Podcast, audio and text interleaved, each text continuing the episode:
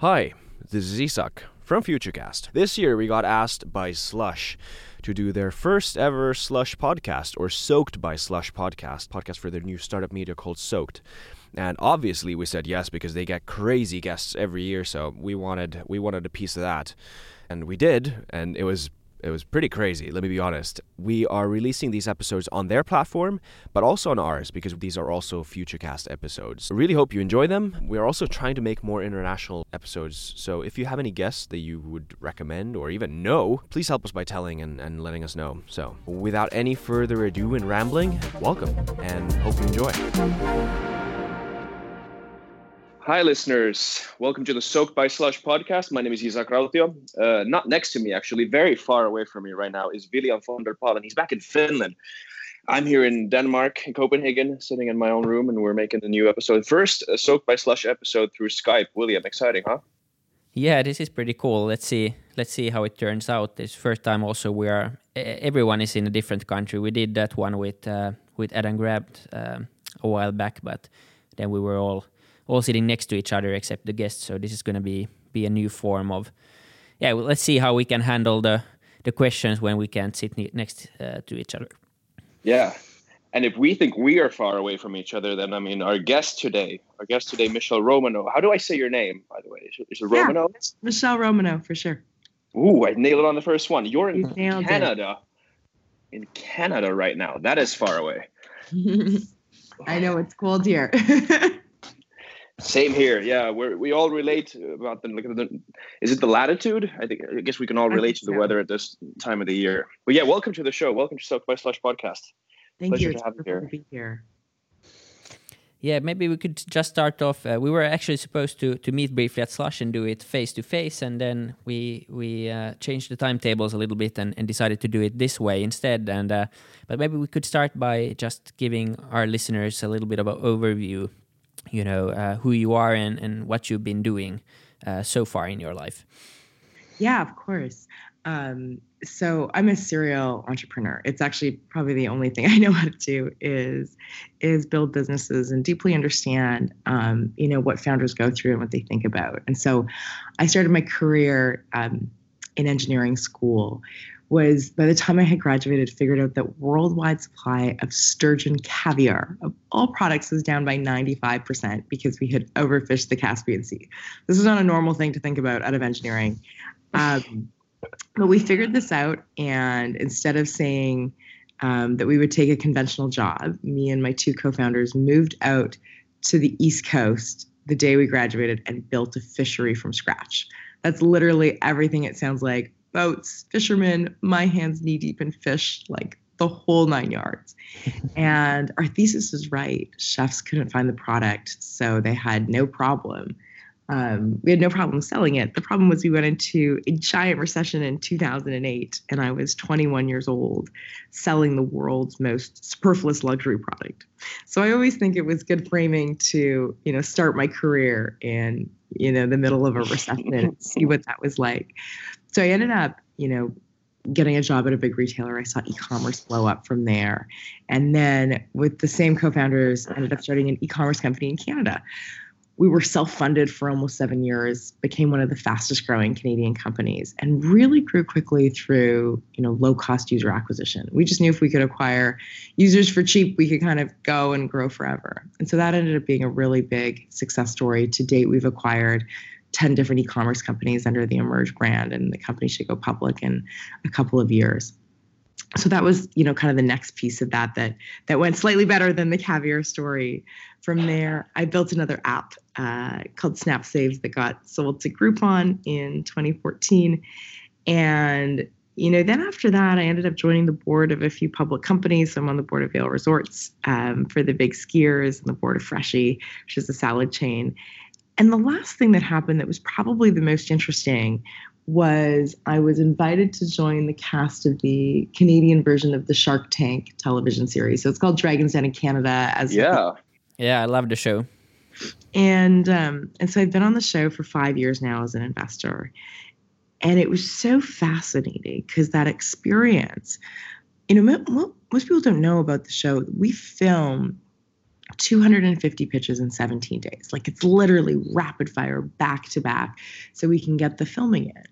But what I saw through that process, and again, on television, you see a lot of e commerce and product based companies, is all these entrepreneurs were coming on the show and they were giving up huge portions of their company Yeah. to basically go by Facebook and Google ads because that is what growth is today. You want to grow, you got to go buy digital ads, digital acquisition.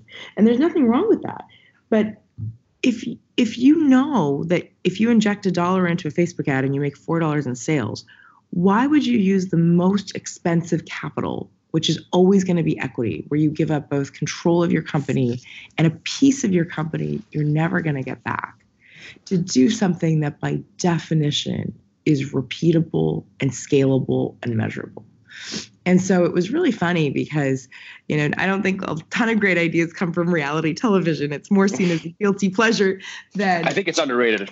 well, well, you know, this ended up being kind of um, really lucky. And so on the show, I just remember there were these, you know, guys that were making those wooden wooden iPhone cases, and they had they had a great business, great unit economics. It was like, look, they made each case for ten bucks, ten dollars in ad spend. They sold it for fifty bucks, and they're on the show looking for a hundred grand to go buy ads for like twenty percent of their company.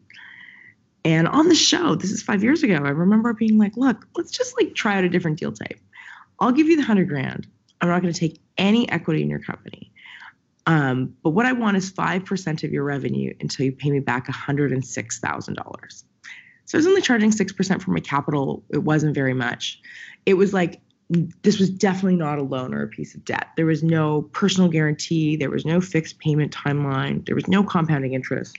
This was truly a revenue share agreement. And so if they used my capital to grow, I got paid back a little bit faster. And if their business slowed down, I rode along the journey um, with them. And it's crazy to think now that off that first deal, that's what Clearbanc has become. You know, this year we'll give founders nearly a billion dollars in capital that will be that will invest into 2,000 different companies, and you know our our core product. I mean, we'll fund lots of different things, but it was really to to give founders access to non-dilutive capital to buy ads. Because if you think about it, say 40% of VC dollars go straight to Google and Facebook, which is insane. And I think there's definitely a better way to do it. Yeah. Do you think it's a lack of understanding on on you know how expensive equity actually is and, and will become in the future, or is it just that they won't get any other funding sources? You can't get a bank loan. I don't know. In Finland, it's pretty easy uh, if you if you have a solid idea to, to go to the bank and, and, and or have various different governmental uh, uh, organizations fund you, but uh, because that seems like so counterintuitive in many ways that to give up equity. Yeah, I mean, I think you know, since the beginning of time, it's never been easy for founders to raise money, and that's amazing to hear that the that the banks in Finland have become, um, you know, more open to startup ideas. I think, you know, certainly in America, what we see is that all banks, um, you know, before you're under ten million dollars in revenue, require a personal guarantee. So that Mm. means you basically say if your business fails. Um, you can take my personal assets. And I think, you know, being an entrepreneur is like one of the hardest jobs in the world. Like you're trying to build something from scratch. You're already taking so much risk. To then put all of your personal assets on the line, it is just something that I've never done. like it's just that's been way too high of a risk tolerance um, for me to do. And so I think uh, that's what we've typically seen. I mean, there are some countries where for equity investments you take personal guarantees on top of that. And so it was really important that that we were giving access to capital that that didn't have personal guarantees um, and that was that was easy and fast. The other thing with equity is that the equity fundraising process takes three to six months even if you have a great great great company. It just takes time to meet all the investors prepare all the materials go through all the diligence. You know you have to meet 100 investors to get 10 people interested. And you know in contrast we called our product the 20 minute term sheet where if you plug in your data to us within 20 minutes we can tell you how much capital you can qualify for. So there's really nothing to lose to seeing if there's another option available for you. And we try and make it really really fast and um, because it's been it's just like throughout history i mean it was always like the folks with money, the kings that decided which companies got built, which roads got built. And I think if we can mm. shift just a little bit more power to founders, um, we can live in a much better world. Yeah, it's kind of like an analogy with the with TV shows and stuff. Like when when you, whenever a producer starts meddling too much with the actual production. I mean, I'm sure this is a different context. Like obviously, as a as a as a uh, as an investor, you you might have some previous knowledge or information or, or wisdom to part yeah. on. But but but still, still, it seems like this weird thing that that because it's way different here in Europe, as as William said, not way different, but it's still like the culture is a bit different. It's not as accepted that that you just uh, have to give up half or over half your company uh, like uh, the first round funding. That's like is that just something now people got used to it? And this is just I was sort of uh, supported by an argument like this is how it works. This is just how this works. Like deal with it. Well look i think every company is completely different in terms of how much equity you're giving up and how much round. The, the, the stat i was saying before is that 40% of vc dollars go to facebook and google. And so that's throughout different rounds. I think yeah. you know, typical round size is still you're probably taking 20%, you know, t- 10 to 30% dilution all the way up, depending on on which round you're going. I think you asked me another really good question, which is why is it so hard to understand the cost of equity? And it's because, you know, VC has done a very good job advertising themselves. Um, and it and there doesn't appear to be a cost today. Like if you looked at, you know, whatever the the APR of the seed round of Uber, it had like you know five zeros in the you know yeah. APR that was that was charged, but it was very very hard to see that because people forget like it's like okay if I'm getting you know a two million dollar investment those investors want $20 million back five years later. like it's not free money. It appears to be free because you're giving up a percentage of the company, but it makes a huge difference um, when you have an exit, it makes a huge difference because investors always get their money out first. Sometimes they have a liquidation preference, so they get more than just their money out first. They get additional money on top of that out first. Um, and so it's I think it's really important to think long and hard about, you know, being capital efficient, but also having funding sources that just, you know, don't that that don't make you give up control and don't make you give up a PC or company. Yeah. So if you look at you're you're trying obviously to solve solve the problem, we could maybe go back a bit and and maybe explain a bit more in depth. You know what what Clearbanc is and, and when you founded it and, and how long you've been been doing it. You said you are funding two thousand companies this year. Uh, which is a crazy amount. I, I, don't think any VC firm can say the same. Um, so, so it, it would be interesting to, to hear a bit about about the path sort of to to this stage uh, where you are today? Yeah, it's a, it's a great question. So, um, me and my co-founder Andrew D'Souza started the company in in 2015.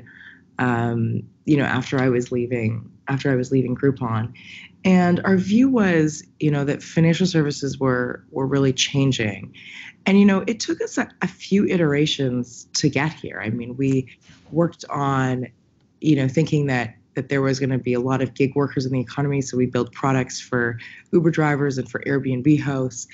And it was an experiment we were running in the e commerce community based off this deal I had done off the television show that just started to really work. And so, you know, what we've been able to do is is really use data as our advantage. And because there's so many digital data sources, it's really fast for the users to plug in their data. Um, but it was also, you know, far more predictive than using what you know traditional folks had used, which was often, you know, metrics like personal credit score, which really had nothing to do with how your business was performing. And so we took, you know, a lot of the the diligence that venture capitalists were doing. We look at, you know, your lifetime value to your cost of acquisition ratios. Uh, we look at how much of your Facebook audience you've saturated, all those kind of things to say, like, look, these look like companies. And then, you know, we've been able to scale with a lot of our companies. So we'll start companies as low as $10,000 in monthly revenue. Um, and then we will scale all the way up to investing $10 million into some of our companies as a, as a true replacement for like a Series B. Um, and so that's been kind of the uh, the story. And now we're 200 people strong in uh, in Toronto. And and you still you do all the investments with the with the same logic. So you take uh, a certain percent of the top line, and you don't you still don't take any equity even on the big investments. No, we don't take any equity. Well, that's pretty cool, I must say. Uh, Thank you. And the entrepreneurs have a choice of what their revenue share is, right? Yeah. Like, you know, some if you're a digital company like an app and you have um, your product is basically 100% margin, um,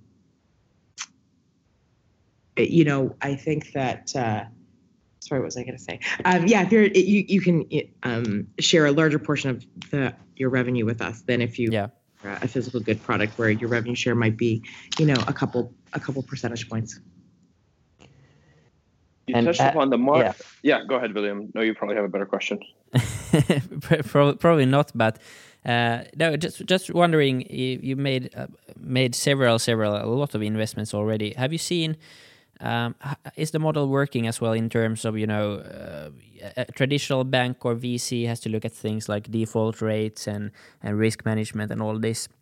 Do you get? Do you find that you get your money out of these companies? Is this a how would you do you have enough data already to to basically compare this uh, the returns and and the, the model and and also the risk return rate if you compare it to a traditional VC firm or or traditional bank loans Yeah, I mean, I think that that what we've been able to show because we've been at this for a long time now. It's been almost uh, four years. Is we made a lot of mistakes in the early days. Like we were really building a brand new model from scratch. But I think you know at this point, given um, you know we've raised almost 420 million dollars, we've clearly shown that. Um, the model is working. It's more predictive, and it has really compelling uh, returns for investors. What do you see? Because you you probably have uh, in, some kind of insight into this. Yeah.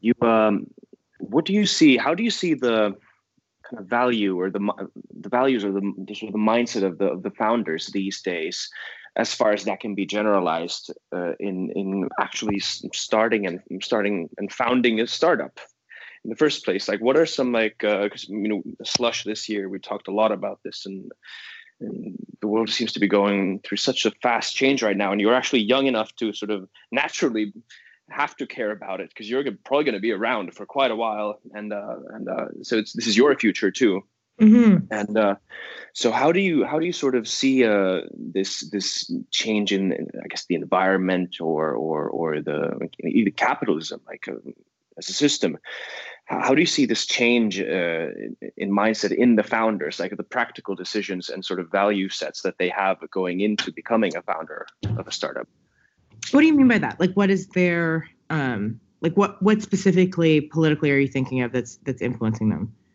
Mm, yes, maybe, maybe politically. I, I'm, I'm thinking maybe like pe- people seem to go. Uh, I mean, you can, I guess, characterize them as like these stereotypically millennial values, but like having an impact. But like, because you're on the, you're on the, on the sort of front lines of this, and you can see like what, how, do, how does this sort of vague concept of having an impact uh, kind of translate into a business idea? Mm-hmm, mm-hmm, It's, it's really Does that make sense? Yes, yes, yes, of course. Um, you know, I think I think every generation has wanted to have an impact in their own way. There was just different surrounding Absolutely. their ability to have an impact at certain times. And so, you know, the amazing part about the millennial generation is we've lived through a period of of complete relative peace.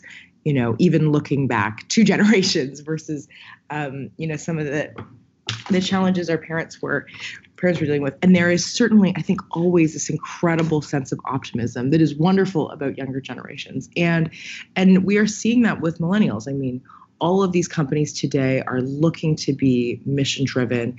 They have, you know, charitable and sustainable components from the very beginning. We see that with a ton of our portfolio companies, um, and they're selling better and they're resonating with the customer. And so that's that's really good. I still think, you know, and and I'm a big believer in founders. I mean, I look at, you know, a lot of like I look at big big challenges today that the world has, you know, like climate change. And you can look at, you know, the now trillions of dollars that governments have spent on some of these initiatives. And who has made the biggest impact to date are still the founders. I mean, it's the it's the founders that are building cars and trucks that are electric that people want to drive. Um, it was the Nest thermostat in the U.S. that made a meaningful difference.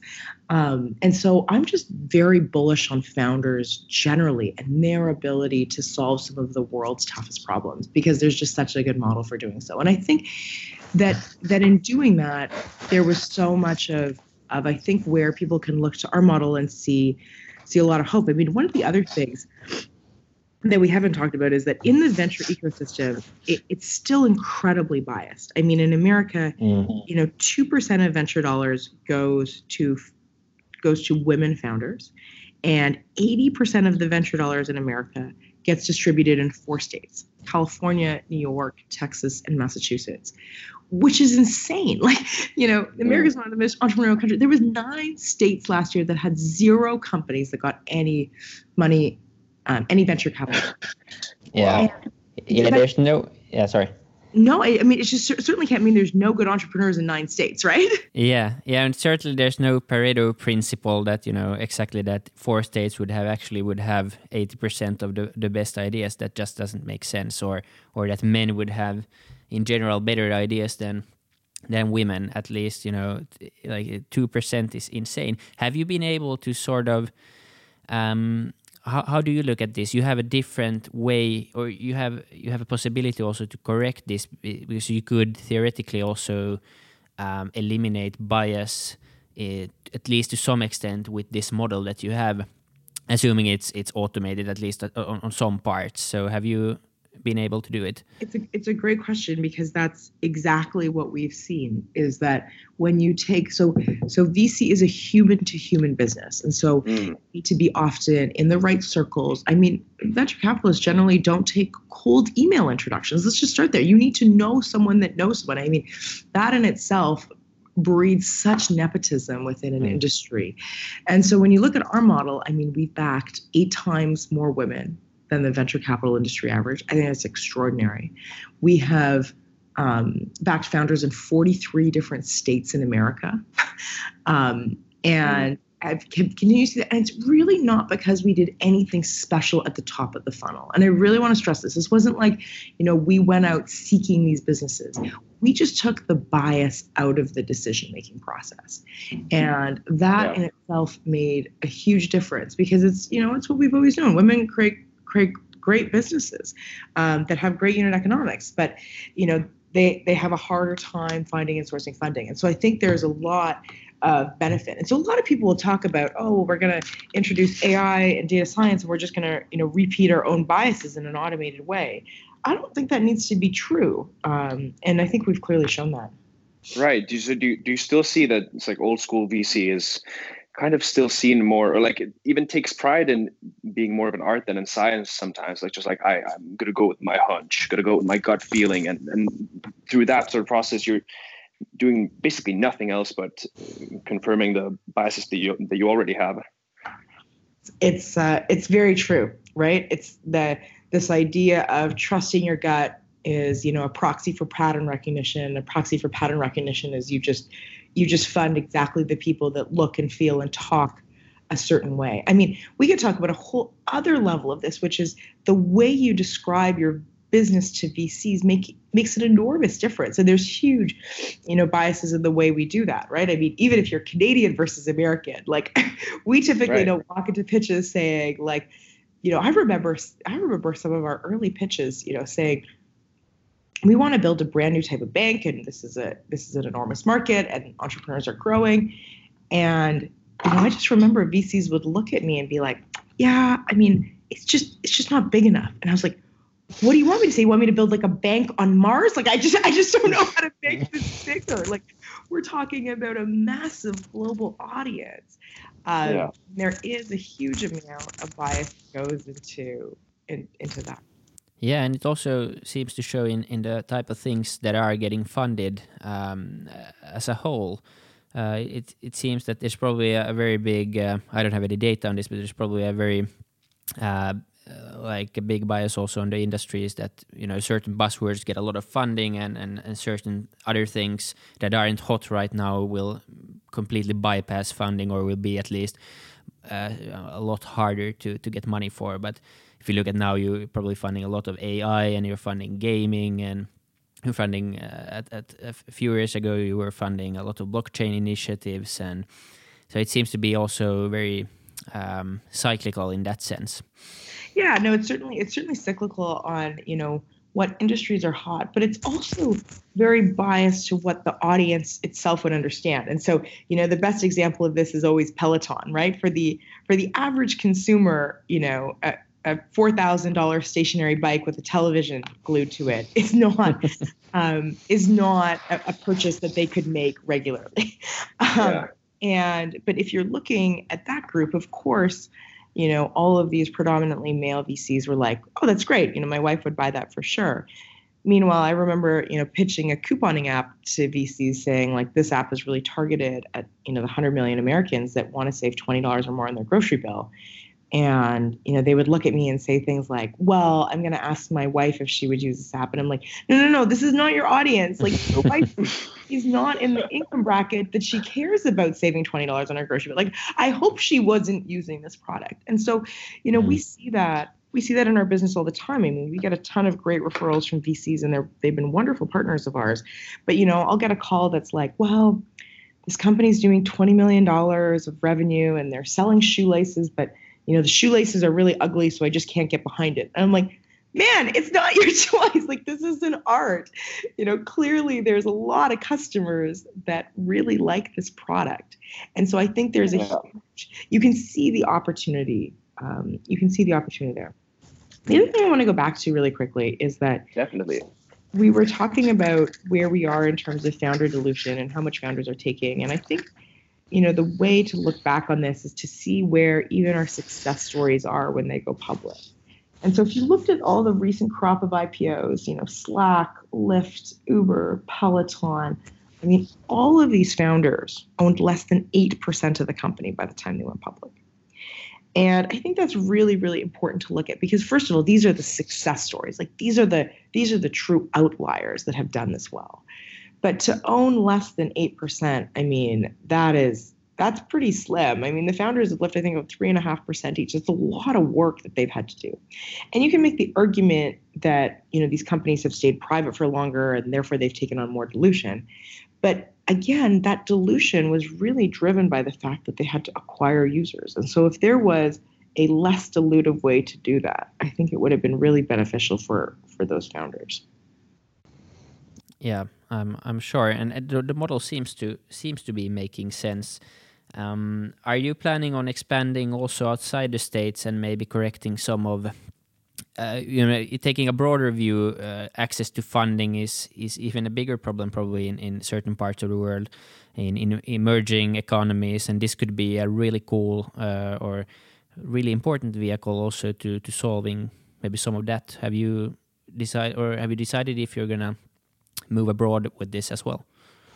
Yeah, we've we've done some experiments internationally already and have seen exactly that. That you know, if we think it's hard for founders to get capital in America, it's even harder in other parts of the world where banks are more conservative and the venture capital, you know, industry is just a lot smaller. And so we'll have some exciting announcements. We're in Canada and the US today, and we'll have some exciting announcements in Q1 about the new countries we're launching.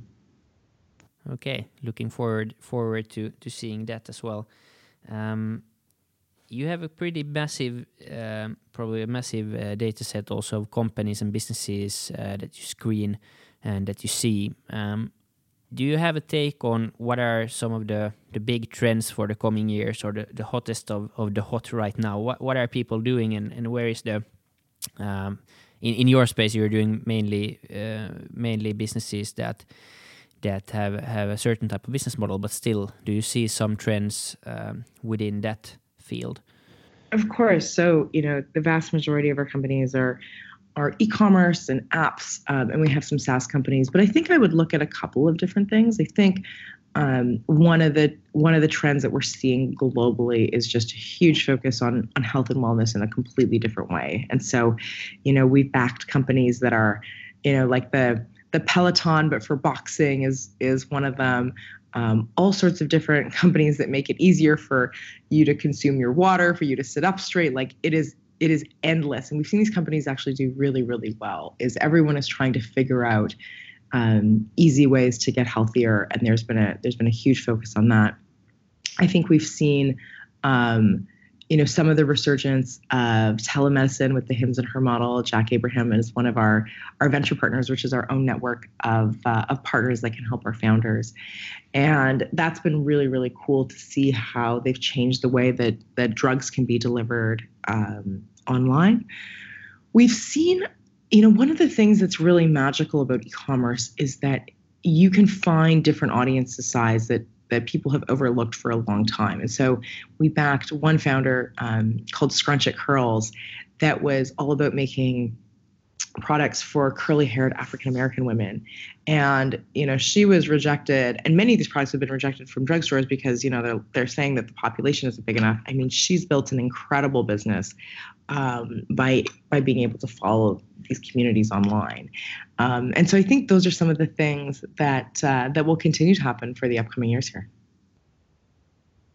The Peloton for boxing, how does that work? That caught my. I mean, I barely was able to like listen to that sentence to the end because I was just picturing in my head. I want. I probably want to get that. Yeah. Um, let me just check the name of this company. It's just escaping my mind really quickly. Like, oh yeah, okay. So here we go. Now we can now we can get a clean cut. Yeah. Um, so Peloton for boxing is called Fight Camp, and they were a YC company. They have you buy the the equipment, which is the bag and the gloves, which have sensors in them, and then you have a like a coach um, on your screen or your television that takes you through exactly uh, the work that you should be doing. And so, you know, look, I I um, I make fun of Peloton a little bit because it was certainly in the perfect sweet spot for for VCs and that demographic to understand. But I mean, I also in a Peloton. I absolutely love it. It makes me super competitive, and I think that anything yep. that makes fitness easier and you know more successful in terms of people doing because i mean look stationary exercise equipment has been around for a very long time. It, it's just always been a matter of uh, of using it. I'm just waiting for the next rocky movie where the where the coach just is like virtual ai and uh, just on the screen and you never see him live. And i love funny it. movie. Yeah yeah yeah for sure. Uh so let's talk about so how because you're uh, you're actually this is a random coincidence you're the same age as uh, Finland's new prime minister Sanna mm-hmm. Marin she was also a woman and that's that's uh, I just like I guess the first question is what happened to Gen X? Why are they being skipped all of a sudden? What did they do? Gen X is the is the generation above us right? Yeah I yeah. think so. And what do people think of the new the new prime minister mostly like very positive. It, it kind of came as a surprise because she wasn't sort of per se uh, elected for the job. Uh, I mean, she was, but indirectly. Like she came into power because the previous prime minister had to resign, and then she. Uh, they uh, within the party they voted her to become yeah. the the uh, prime minister, but like very very great reception, not only in Finland but like internationally. Oh yeah. It's, uh, I think the whole uh, coalition government right now is is led by women. So, I mean, obviously, obviously like in the long run when you look back this is not like i don't think finland's going to become a utopia like people are still people but it's just a nice yes. thing to sort of get get over with like yeah. like we, we are all sort of okay with this now like let's deal with this and like people can like people are just people so i think the next uh, this is just a like nice sort of cultural hurdle hurdle to get over which is yeah. which is how i think many people are seeing it which i i think is great and she's great she's a she's a very uh, sort of um, like uh I think came from humble beginnings, sort of um, can relate to yeah. to I guess the normal person, but then she's like mm-hmm. extremely smart. That's amazing. I mean, I I think that you know internationally we heard the same thing, which is um, like to have young, smart, grounded leaders. Uh, you know, really makes a huge difference in how we build countries and how we build our policies. Um, and it's it's an enormous task to run a country. And so, you know, we're we're all really rooting for her. Yeah, definitely. Yeah, us too, because it's our country. Let me cross. I'm here in Denmark right now, but I'm I'm crossing my fingers. I mean, yeah, yeah, definitely. But uh, yeah, so how do you see the future sort of in general like because we i mean it's no surprise uh, this is i don't know how much this probably came up i mean our my parents they lived through the cold war and everyone has yeah. their own sort of as you said like everyone has their own sort of desire for impact and their own sort of worries and stuff but like how are you seeing uh, how are you seeing your own uh, future this is a massive question but i mean pick your pick your sort of i guess favorite part of that question because like how are you how are you maybe your general attitude. I mean, you seem like a you're a successful entrepreneur. I mean, and I think anyone wouldn't be anyone would be a successful entrepreneur with an, without an optimistic worldview. Like, how do you generally see the future of not only you but your, your surroundings? Yeah, I mean, it's a it's a great broad question. Very broad. I think it's a broad question that you could ask anyone. Isak is an expert at those. very poignant and very incisive questions. Yes. You know, I think um, I think that is the disposition of an entrepreneur is that the world is getting a lot better versus the world is getting a lot worse. Right. And you know, as media has become more and more disaggregated from facts, like, you know, there was a time in the 1980s, even like, um, where it was like an incredible job to work at the New York Times. And, you know, the standard we had on producing journalism and facts were at a totally different place than we are now. And look, we're we're all immune to it. It doesn't like we all click on clickbait. There's no yeah. there's a reason mm-hmm. that yeah. we all like to know the three things to do to never be this or to always be this, right? It's it's absolutely uh, yeah. you know have been selling quick fixes since the beginning of time. Um, but but despite that, and despite that, you know, we're we we have real issues, I think, with with misinformation um, you know right now the world is more conscious than ever on you know the social issues that we have to deal with as a society. I think the environment has become you know a huge topic. And i think for me personally if i can enable more entrepreneurs that is going to have the biggest impact. Because one of the things that happens when you're a celebrity is you get asked to talk a lot. And it's like okay can you teach the next generation of entrepreneurs? Can you know you inspire them? Can you produce content for them? And all of those things are completely doable. I just think that when you ultimately look at what holds most entrepreneurs back from most backgrounds is their ability to get access to funding. And what has traditionally happened is if you are from a rich family or if you went to the right circles or the right place for university, you could find networks that could fund you. And if you didn't, you didn't have that chance. And I think that solving that little problem is not a little problem, it's a massive unlock. Because we have known, I mean, you can look at the entrepreneurs that build the biggest the biggest companies and frankly they're not from silver spoon families they're from they're from immigrant families they're from people that that grew up in not great circumstances that were used to having to constantly fight. And that perseverance made them incredible entrepreneurs, gave them a ton of grit. And often it's those folks that are that, that build the most successful companies, um, but do have the hardest time getting funding. And so I think you know to me i get asked like okay if you weren't if you weren't running clearbanc what would you do like my genuine answer is i would restart this company like i think it's so important um, the work that we're doing because I see it all the time. Like every Friday, we go through all the companies we funded, and uh, and some of the stories just bring you to tears. Like it's just it's incredible founders that um, and you know that's that's not only the case. It's not only people that that couldn't you know find access to funding. There are certainly some of those. There are also some people that had great options from tier one VCs that were like, okay, this is actually a better deal for me for what I want to do right now. Um, and there's people that that do both, where it's like, okay, well, I can take five million dollars of venture capital and five million dollars from Clearbanc, and you know, I don't I don't have to give up all that extra dilution. And so I think.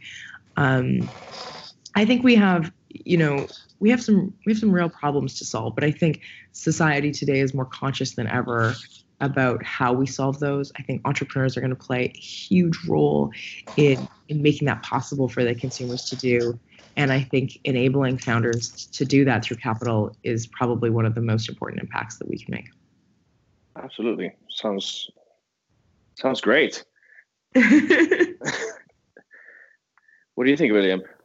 I'm just processing. No, I, but I, I agree because we've been talking for for many years already, uh, also in in this podcast and and otherwise about how inefficient the world is and how hard it is to how hard it seems to be to you know solve some some of the big issues and how how exactly the, the solutions won't be on a governmental um, it, it won't be the politicians it won't be the government solving these problems because it's just they have they have it's not their fault per se it's the system's fault.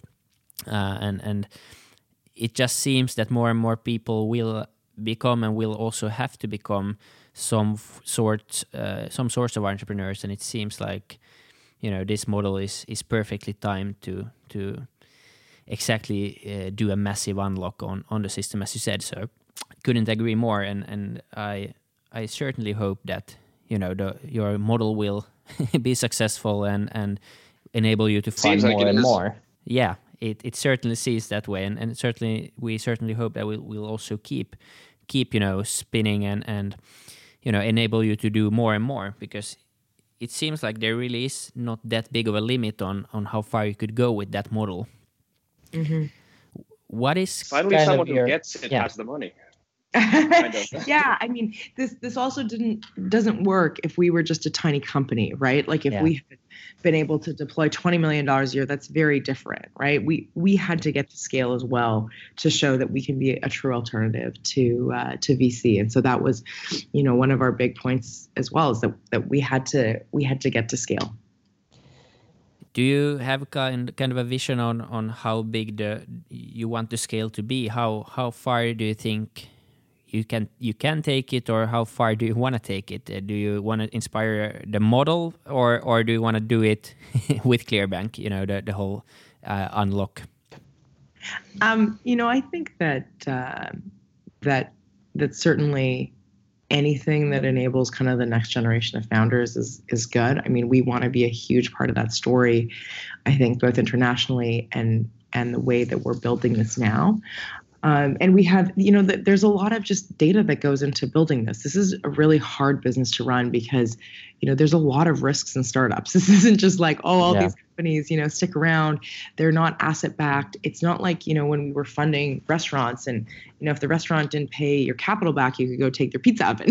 like Yeah. there's no assets, there's no hard assets in these businesses. And so we had to get a lot tighter around, you know, the digital data that they were producing and how what that looked like for their business. But I mean, we want to be a huge part of this story globally, and we think we have a shot to do that. Yeah. Um, I think you know that's a pretty good, uh, good ending for me. I, I mean, I really hope that that um, you'll be successful with this company as well, and, and that you will make the kind of impact that that you want to make. And and we, or at least speaking for myself, I I personally believe that this is something that that absolutely will happen. So uh, we're just gonna wish you the the best of luck on your journey and hope that uh, maybe we we cross paths uh, along the way as well. I know I would I would love that. You guys have built something really really special. It was my very first time in uh, in Finland for Slush, and I'm definitely going to be back. Yeah, how was it? How was your slush? Oh, it was awesome. I couldn't believe. I mean, first of all, like everything in Europe, every like American conferences are great, but like everything was so much more artistic and fun. Like this like party that we had with like the sauna where people were in the sea. I was like, this is amazing. like there were so many cool parts of of uh, of slush and then i had a whole day to uh, to run around helsinki and um you know i'm half ukrainian so i didn't i didn't know that there was such a large slavic influence it, it was such a cool city your Yeah. library was absolutely stunning um it was it was i will definitely be back it was one of the coolest places i've been in a long time Happy to hear. Yeah, I mean, you can I you can really tell that Slush as a, as an event is student driven. You can Yeah. definitely see that sort of. Uh, I mean, we do this. I mean, this doesn't. Tra- I, this is one of my favorite sayings, but it doesn't translate to English. But it's like seriously, but not seriously. But they're they're two two words of two different words of seriously with two different connotations. The Finnish listeners will understand this. International listeners, you just have to trust me. It makes a lot of sense and you as well, Michelle. Yeah, but it makes a lot. Yeah, uh, but yeah, I mean, this has been great. It's been very, very. uh, It's ju- just a pleasure to meet you virtually. I mean, this is just your voice. We haven't seen each other through the camera, but I mean, this is it's been a pleasure. Yeah, thanks so much for coming and and please stick on the line for a few few minutes and and we'll wrap it up. But uh, at this point, we'll say thank you to to all the listeners and and most of all, thank you for joining.